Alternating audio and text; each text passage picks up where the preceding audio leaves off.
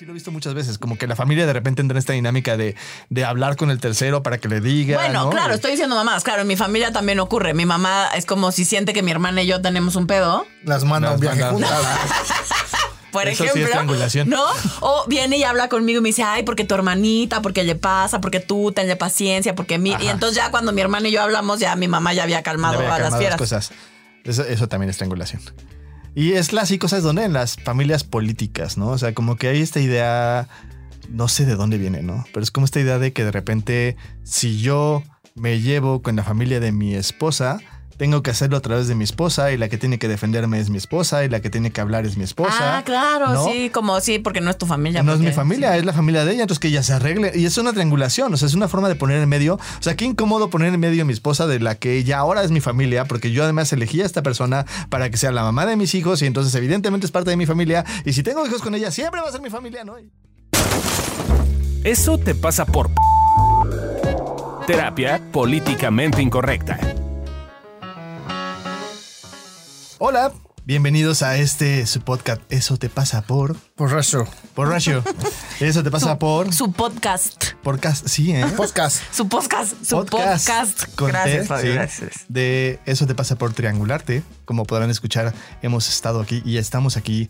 Esto es como de ese, los, los tres grandes, diría yo, ¿no? Así como, así como, así como Batman, Batman, este, Superman y la Mujer Maravilla, ¿no? Ah, sí, es que rara, ahora rara vez estamos, los, tres socios de- nada sí, más. Los socios Eh. fundadores de Evolución Terapéutica. Yo soy Fabio Valdés. Yo soy Alessia Divari. Yo soy América Valdés Farrugia. Para separarte de tu hermano, sí. No, porque es más rimomante el Ah, Farrugia. el Farrugia, entonces- sí. El, ¿Al rato va que sería como Farrugia? que sería como Farrugia. Farrugia. Farrugia. Yo soy Fabio Farrugia.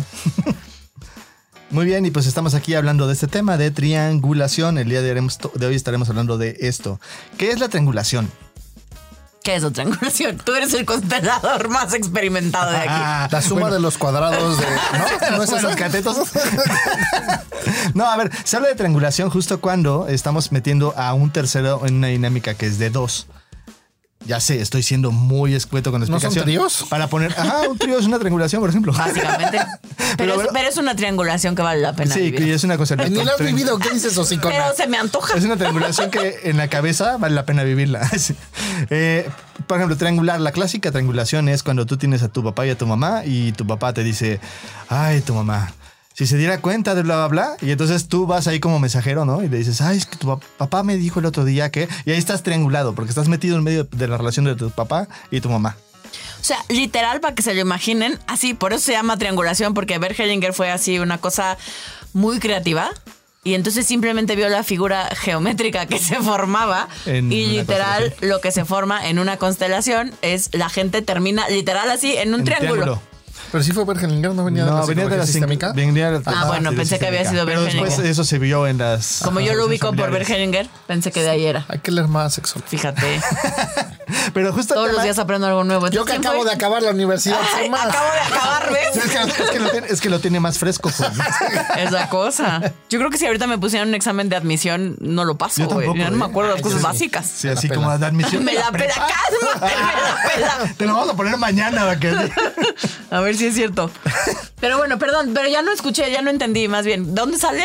No, si no es de constelaciones familiares, ¿de dónde La sale? terapia sistémica. Ok. Eh, La terapia sistémica habla de justo de la triangulación y de la par- parentalización. Parentalización.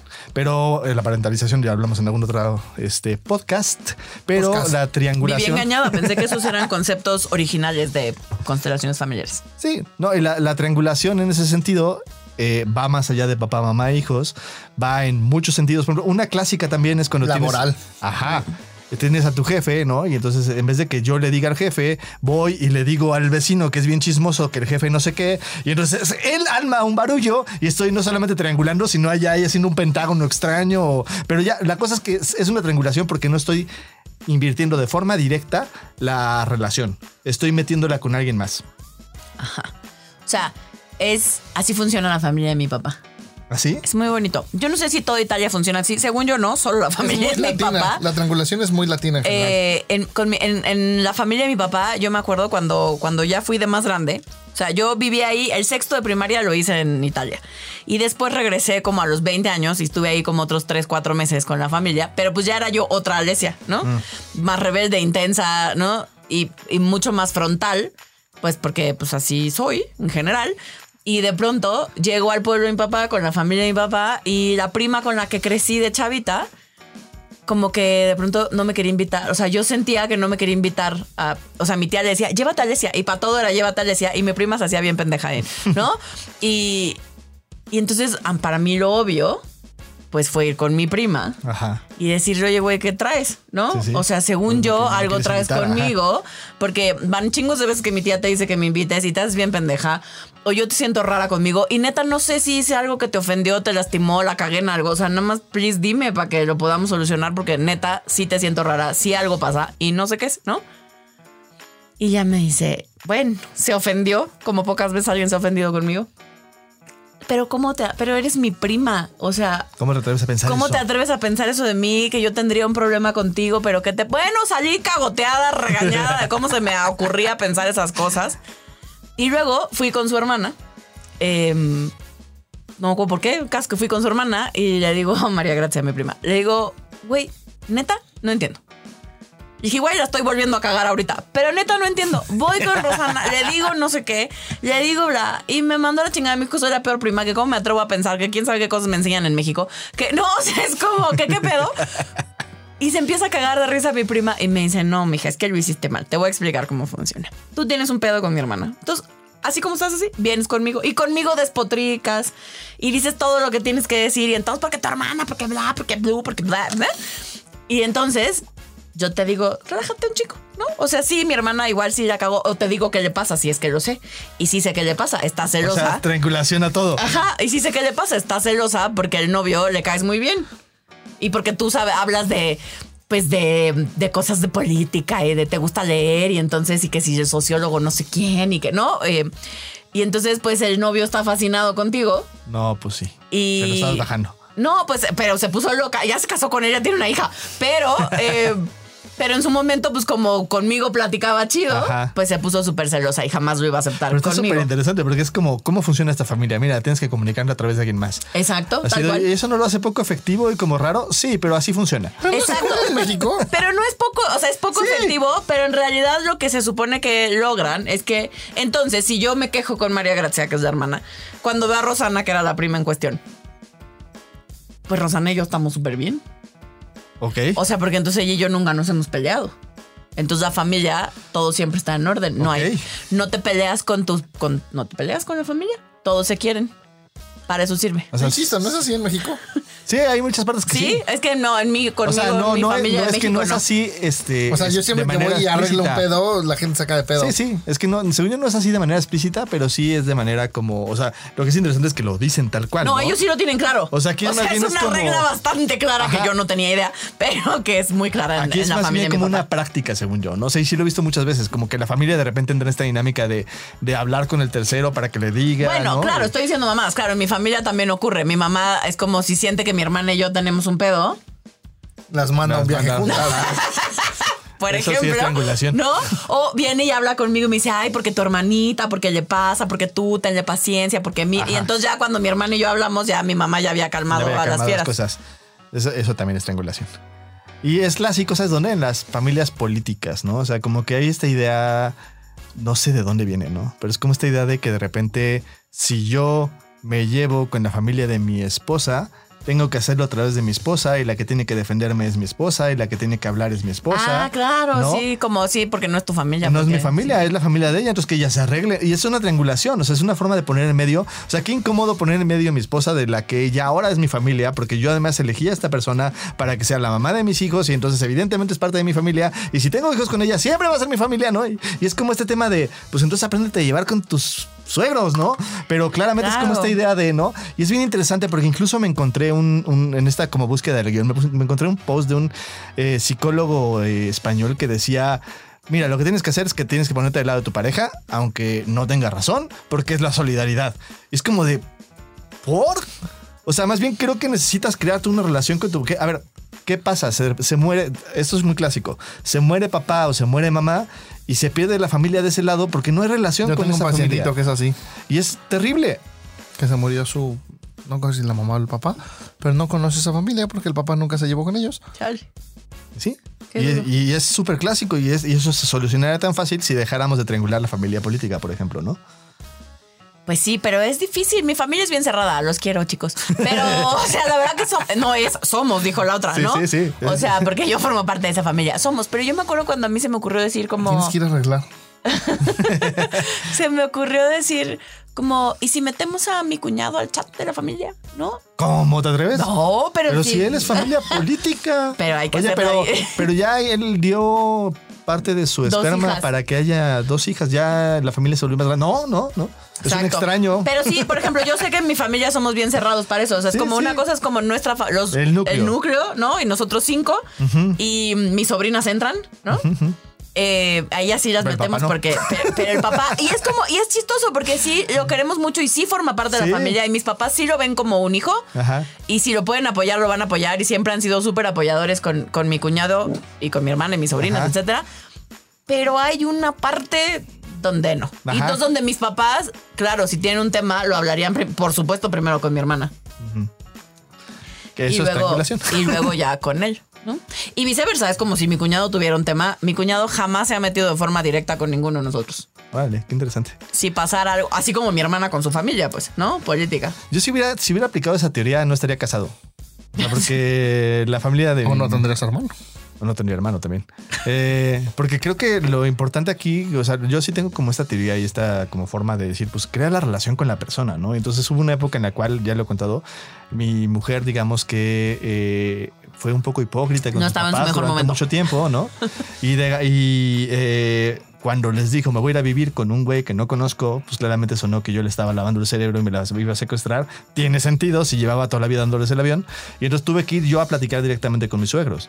Pero yo tenía como esta teoría de, pues, si me voy a casar con ella y si voy a tener hijos con ella, pues necesito crear una relación con ellos. Pero luego me di cuenta que el raro, el extraño, Era el tú. exótico era yo. Claro. No, como que de repente dije, ah, o sea, como porque todo el mundo me decía, no manches, qué valiente, ¿cómo que lo hiciste? No. Y yo decía, pues para mí fue muy normal. O sea, yo cuando lo vi fue como un acto que de verdad no, no le quité la, la- o sea, no le ten- tenía lógica para mí. Y es, y- pero es interesante cómo justo operamos un poquito en la vida cotidiana de forma al revés. Como esto que estás diciendo, ¿no? Como de, no, pues a ver, no, diles que no, porque no. Y, creo que a la larga lo que hubiera pasado es que no nos hubiéramos casado y probablemente me hubiera perdido de ella. Sí, pero estoy pensando, o sea, creo que, creo que el tema sería también en parte como no abusar del recurso, ¿no? Porque sí puedo entender que funciona. O sea, sí hay pedos que, digamos, a la que le caga el conflicto. Sí hay conflictos que te evitas. Ajá. Pues sí. Pues sí. Que si, que si cierras los ojos dejan de existir. Exacto, Pues así. sí, es cuando- Si te haces lo suficientemente pendeja y cierras así, así, ¿dónde está bebé? Aquí está. Así. Entonces deja de existir. O sea, creo que un poquito como retomando, sí, creo que es una, como todo, es una estrategia y está padre, pero creo que podemos abusar de ella. O sea, está bien que de repente, no sé, tenga un tema contigo de que diga, ay, me caga como Alicia se, se hace Pues pendeja. Ya te lo he dicho, güey, muchas veces, ¿no? Ajá. Y hay veces que digo, oye, Alesia no se está dando cuenta de este tema, güey, necesitamos echarle la mano y triangulamos de alguna forma como una estrategia consciente. nuestros complots son una pero, triangulación. ¿sabes qué? Termina Que siempre... termina siendo directo. Ajá. Esa es- creo que es una diferencia inte- interesante porque siempre termina siendo una cosa ya mucho más directa. Entonces, este, ahí es una diferenciación que yo haría.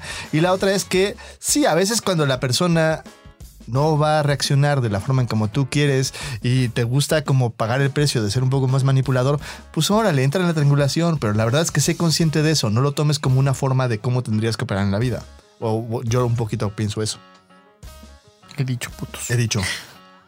Sí, pero, o sea, pensando en las triangulaciones más comunes, está esta que decimos como de la comunicación en general, Ajá. ¿no? O sea, que estamos, habemos unos que estamos más acostumbrados. Familias donde es mucho más claro, como en la de mi papá, que Ajá. tienen claro que así funciona, ¿no? Em, también en la mía, nuclear, lo hacemos. Mi mamá, sobre todo, es, es buena haciendo eso. Em, y, pero también, o sea, lo que hacemos nosotros, que empieza siendo una triangulación y Y termina siendo ya una cosa más frontal, eh, en las parejas es típica, Sí.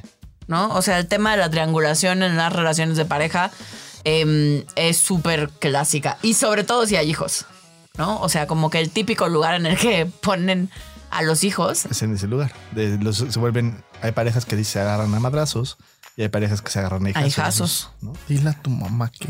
Ajá. No sé, pregúntale a tu papá. Ah, es- por poner dos ejemplos. O puede haber caricaturas como de, no sé, solamente si ella lo, si mi hija lo hace, lo hago yo, ¿no? Como condicionamientos o...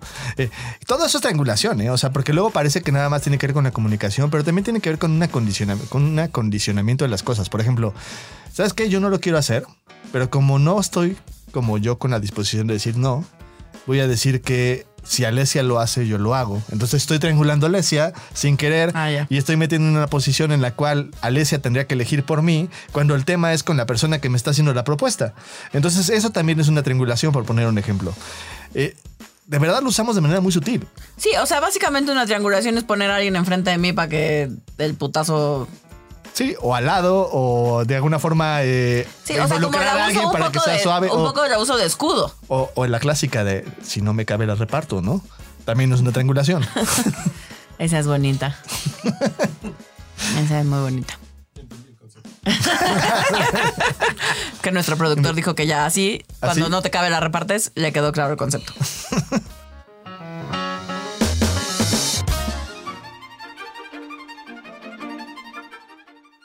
Yo tuve un paciente que llevaba años queriendo casarse con su pareja y un día se fueron de viaje y dijo, aquí va a ser cuando me va a proponer matrimonio, ella era una mujer y pues no pasó.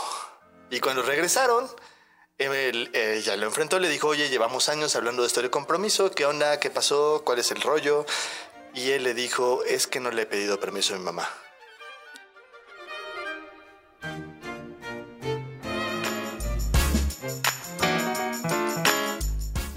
Una cosa que también sucede mucho con los papás y los hijos es que tú como hijo, de repente cuando te ponen en una situación triangulada, pues tú tienes la vida de los dos papás. O sea, tu papá te dio la vida y tu mamá te dio la vida y ninguno de los dos tiene menos importancia en ese sentido. Y de repente si llega tu mamá y te dice, ve, conoce a tu papá que es una bestia, ¿no? O tu mamá, te- o tu papá te dice, tu mamá siempre fue una No, prostituta. no, la mejor era la de mi mamá. Yo siempre les digo a mis hijos que vayan y conozcan a su papá para que ellos vean cómo es. Tienen derecho a verlo siempre y cuando lo vean como yo Como lo veo. Yo lo veo, Ajá. claro. Justo esa, eh, justo esa situación es una situación perder-perder.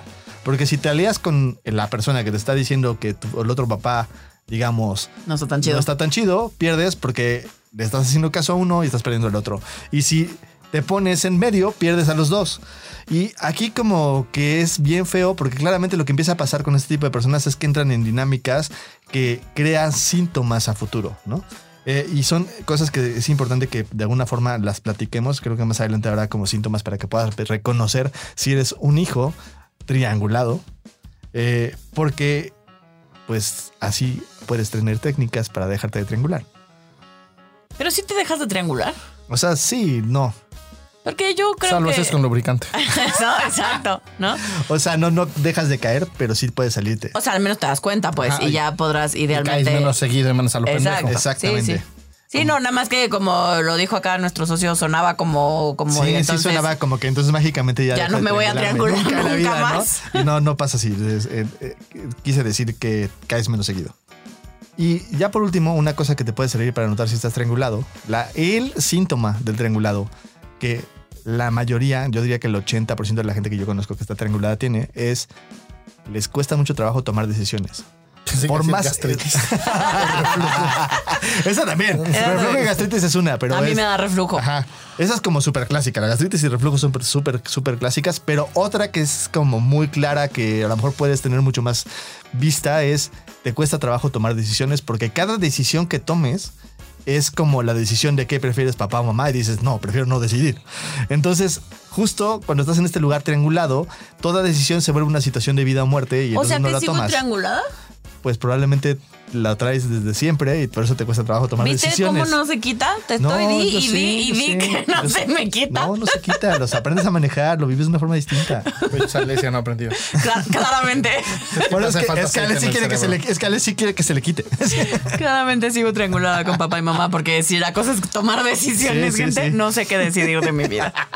Ok, la triangulación ha de tener algún tema, ¿no? Si no, no estaríamos hablando de esto. O sea, ¿cuándo sí se convierte en un problema? Se, convierte en un problema cuando... Cuando el problema eh, es el problema. El problema es el problema, como diría el famosísimo Ricardo Arjona. poeta Urbano. Ricardo Arjona. Eh, No se metan, no se metan con Arjona, que yo lo amo. Hay Eh, un libro que dice Carjona, ya lo dijo todo. Seguro sí. Sí, seguro, Seguro seguro, sí. sí. como los griegos. Eh, muchas veces el problema viene de que eh, cuando nos, no nos hacemos responsables queremos triangular las cosas y entonces, como dijimos hace rato, como no nos cabe la repartimos. Entonces en vez de decir, no, la verdad es que sí, fue un tema mío, eh, en el trabajo es clásico, ¿no? Como yo fallo. Y en vez de decir yo cometí este error, la verdad es que yo lo voy a solucionar, es no, pero es que Juanito eh, no me lo mandó a tiempo. Y entonces estoy triangulándolo y entonces se vuelve una cosa en la cual yo me, dejo, me dejo de quitar la responsabilidad y entonces dejo de solucionar las cosas y dejo de aprender de las cosas que fueron mis errores y pues me quedo varado en lo mismo. Ok. ¿Y para qué otra cosa, qué otro problema tendrá la triangulación? Gastritis, ya quedamos. Sí. No escuchas, sexóloga. No, ando perdida. Y cuando también entras en esta dinámica como de condicionamiento frente a las demás personas, donde nadie sale ganando. O sea, por ponerte un ejemplo, eh, cuando yo te digo a ti, Ale, eh, Ale, si tú no sales en el podcast, yo no grabo. Qué Salimos, poca, ma- per- qué ajá. poca madre. salimos perdiendo, pero es una cosa tú y yo. Pero si tú le dices, tú me dices, ah, bueno, pues yo no salgo, si Amilcar no sale, ya se volvió una triangulación terrible porque claramente se hace una confusión. A Y- ese pito a todos. y yo suena, yo sé que suena como una cosa muy tonta lo que estoy diciendo ahorita, pero piensen en familia, ¿cuántas veces entramos en ese tipo de dinámicas absurdas como de, oye, pero ¿quién va a ir a la comida? No, pues Juanita y Perenganita. Pero bueno, si va Perenganita, yo no voy. Y luego hablas con Perenganita y te dice, ¿y quién va a ir a la comida? Y dices, bueno, arréglense ustedes a ver quién va a venir porque yo no voy a estar solucionando o estar No sé en medio. quién va a venir, yo voy a invitar a esto. Exacto. A lo mejor festejo solo, putos. Sí, justo, ¿no? Porque justo creas problemas por ese tipo de condicionamientos y ese tipo de triangulaciones. Ah, Ah, mira nomás. mira qué Ah, tal. mira nomás. Está feita la triangulación. ¿Cuándo se usa así? Pues. Sí, sí. ¿Y para qué si funciona? Dirían. ¿no? Para tríos ya quedamos. Exacto. Para tríos ahí la triangulación es muy bonita. Todos salen ganando. Dice es un, la experta es un que ha ganar. hecho 10,000. Es un ganar, ganar. No, nunca he hecho algún interesado. Y luego te escriben en Instagram y los estás ajá. ¿eh? No, No. si no salen en Tinder, no los quiero. Sí. es que tiene fea letra. ¿Ah, sí? Pues yo me fijo en esas cosas. A mí sí me importa la letra. Entonces, Yo si no están soy- interesados en la sexóloga, Yo no soy Tinder. superficial como ustedes. Búscanla en Tinder, los va a mandar a la chingada. Sí. No es cierto, depende si me gustas, ¿no? O sea, todos los que los ha bateado en Instagram están feos, muchachos. Uh, Pues no forzosamente, solo no me llaman la atención. solo no se les gusta a Alessia. Exacto, sí, porque no tiene que ver con lo feo. Ya quedamos que mis gustos a ratos también dejan mucho que decir. Probablemente ustedes sí se bañan, muchachos. Esto es un pedo. Bueno, ya nos desviamos. Sí. Ese no era el tema de hoy, los gustos de la sexóloga y si ha hecho tríos o no. Pero pues como triangulación, pues ya. Ahora, ¿Para qué funcionaba? funciona, justo una de las cosas que funciona es esto que estábamos diciendo hace rato. Cuando tú de alguna forma, acompañado de alguien más, a un tercero, lo llevas a que saque una conclusión, se dé cuenta de algo. Digamos que cuando estamos en equipo y podamos acompañar a una persona tercera, esa triangulación funciona para que se abran posibilidades. Porque a veces cuando yo lo enfrento de manera directa, digamos que no es lo mismo, no es el mismo peso. Si yo tengo un aliado, si yo tengo un compañero que me pueda apoyar a que la otra persona vea algo, crea una posibilidad o por lo menos dude, de alguna forma suma. Ok. Y también la triangulación o cuando nos damos cuenta que estamos triangulando nos sirve para notar el trabajo que nos cuesta ser responsables. Y para notar qué es eso que nos está causando conflicto y que no estamos sabiendo cómo asumir y hacernos cargo. Idealmente. Y una que es maravillosa es para tener razón. Entonces yo digo, claro, no es que no me pelen, es que yo cada vez que digo algo, eh, tengo que hacerlo a través de mi mamá y mi mamá es la que dice y entonces mi mamá no hace bien su trabajo y yo digo, ya ven, nadie me quiere, nadie me hace caso porque pues soy una persona despreciable. Y en vez de tú hacerte cargo, te pones en este lugar de tener razón y pues, se siente bien tener razón. Digo, tienes otros precios como todo, ¿no? Eh, Por ahí, está, hay un por ahí está el episodio de, de- eso te pasa de- por tener razón. pero sí es una ganancia.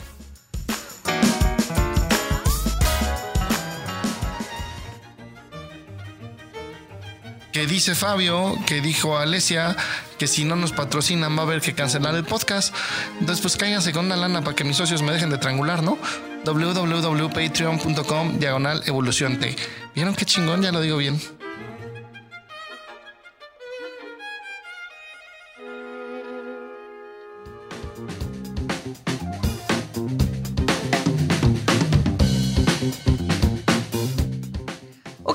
Y bueno, si ya llegaste hasta este momento y ya entendiste y te quedó clarísimo cuáles son los pros y los contras de eh, qué onda con la triangulación y con estar triangulado en la vida, que un poquito todos entramos, salimos, volvemos a entrar, volvemos a usar, volvemos a salir de ahí. Eh, pues qué, vámonos directo con los tips. Los tips. Y bien, aquí te dejamos los 35 tips, que son el número de veces que Lorena sufre una triangulación en su familia sin darse cuenta en solo una semana. Sí, por minuto. 1. Nota con quién es tu conflicto y aprende a comunicárselo directamente. Crea una relación con esa persona. Un poco lo que estábamos diciendo, ¿no? Si tienes a tu familia política y van a ser idealmente los papás de tus, o los abuelos de tus hijos, o los tíos de tus hijos, crea una relación con ellos porque de alguna forma pues vas a estar involucrado siempre con ellos. A menos que no quieras tener hijos y te valga madre. Ah, en ese caso pues haz lo que quieras. No triangules a tu mascota. Tip número 2. Nota cuando quieres que alguien más se haga cargo de tus relaciones. Por ejemplo, que tu esposa se ponga de acuerdo con tus papás para ver cuándo se ven. Tip número 3. Aprende a reconocer cuando estás triangulando algo. Por situación general es cuando se está involucrando tres o más en un conflicto que en realidad es de dos. Y tip número 35. Aprende a notar las formas en las que la sociedad pide que triangules información y de preferencia no lo hagas, sobre todo si quieres evitar malos entendidos en tus relaciones.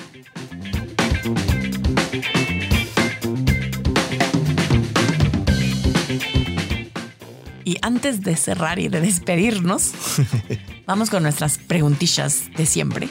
¿Y con qué nos quedamos? Yo me quedo con que la triangulación es una estrategia y si quieres pagar el precio de ella está bien, pero primero sé claro de cuál es el precio. Yo me quedo con la forma de usar la triangulación a favor. Yo me quedo justo con que la triangulación es una herramienta más y estará bueno aprender a conocerla para saber cuándo yo la quiero utilizar y no ser víctima de mi triangulación. ¿Qué tiramos a la basura? Yo tiro a la basura esta idea de que puedo solucionar un conflicto a través de alguien más. Yo, a mí nunca me ha funcionado, funcionado, nunca he visto que a alguien le haya funcionado en la vida. Eh, Funciona. Sé- según yo funciona como parcialmente, pero la realidad es que si lo hablas directamente con la persona cambia algo que de otra forma no, no cambia, ¿no? Se mantiene igual, según yo. Sí, yo, yo tiro a la basura la necesidad de triangularte para arreglar un pedo, ¿no? Ve y díselos en su pinche jeta y ya. Yo tiro a la basura mi necesidad, veremos, de em, querer que el conflicto se acabe. Ah, esperemos. esperemos. Estamos trabajando Diremos, en él. veremos. Estamos conscientes del problema, seguimos trabajando en él. Muy bien. Y finalmente, ¿qué ponemos en un altar? Yo pongo en un altar que toda herramienta que usemos, incluso las que me enseñaron en la escuela que están mal, tienen una parte que puede ser positiva. Pensando. Downloading, downloading file. Así estás. Exacto. Es que además si vieran América tiene una cara como de que no durmió en 40 días. Llevo como semana y media durmiendo muy mal. Ya somos dos. Tú llevas una vida durmiendo mal, no te puedes quejar, ya Bueno, estás sí, yo acostumbrada. mal en general. Yo creo que yo pongo eh, en un altar entender que detrás de la triangulación hay una serie de emociones mal manejadas. Y entonces, pues si estás muy pinche triangulado o tienes mucha tendencia a triangular, cae la evolución terapéutica y ven a terapia porque seguramente no estás sabiendo gestionar tus conflictos y tus emociones. llévelo, llévelo.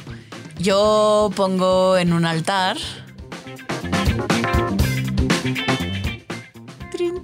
Este, no, yo pongo en un altar como mi capacidad también, así como tengo la capacidad de triangularme, también mi capacidad y la de cualquiera de poder ser frontal y enfrentar mis conflictos, así como vienen, con todo lo que eso me cause. Qué bonito. ¿Viste? Y bueno, qué bonito es lo bonito.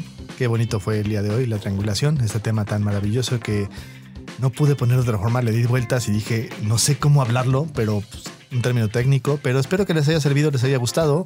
Eh, yo soy Fabio Valdés y estuvimos en estos de Pasaporte de Evolución Terapéutica el día de hoy en Triangulado.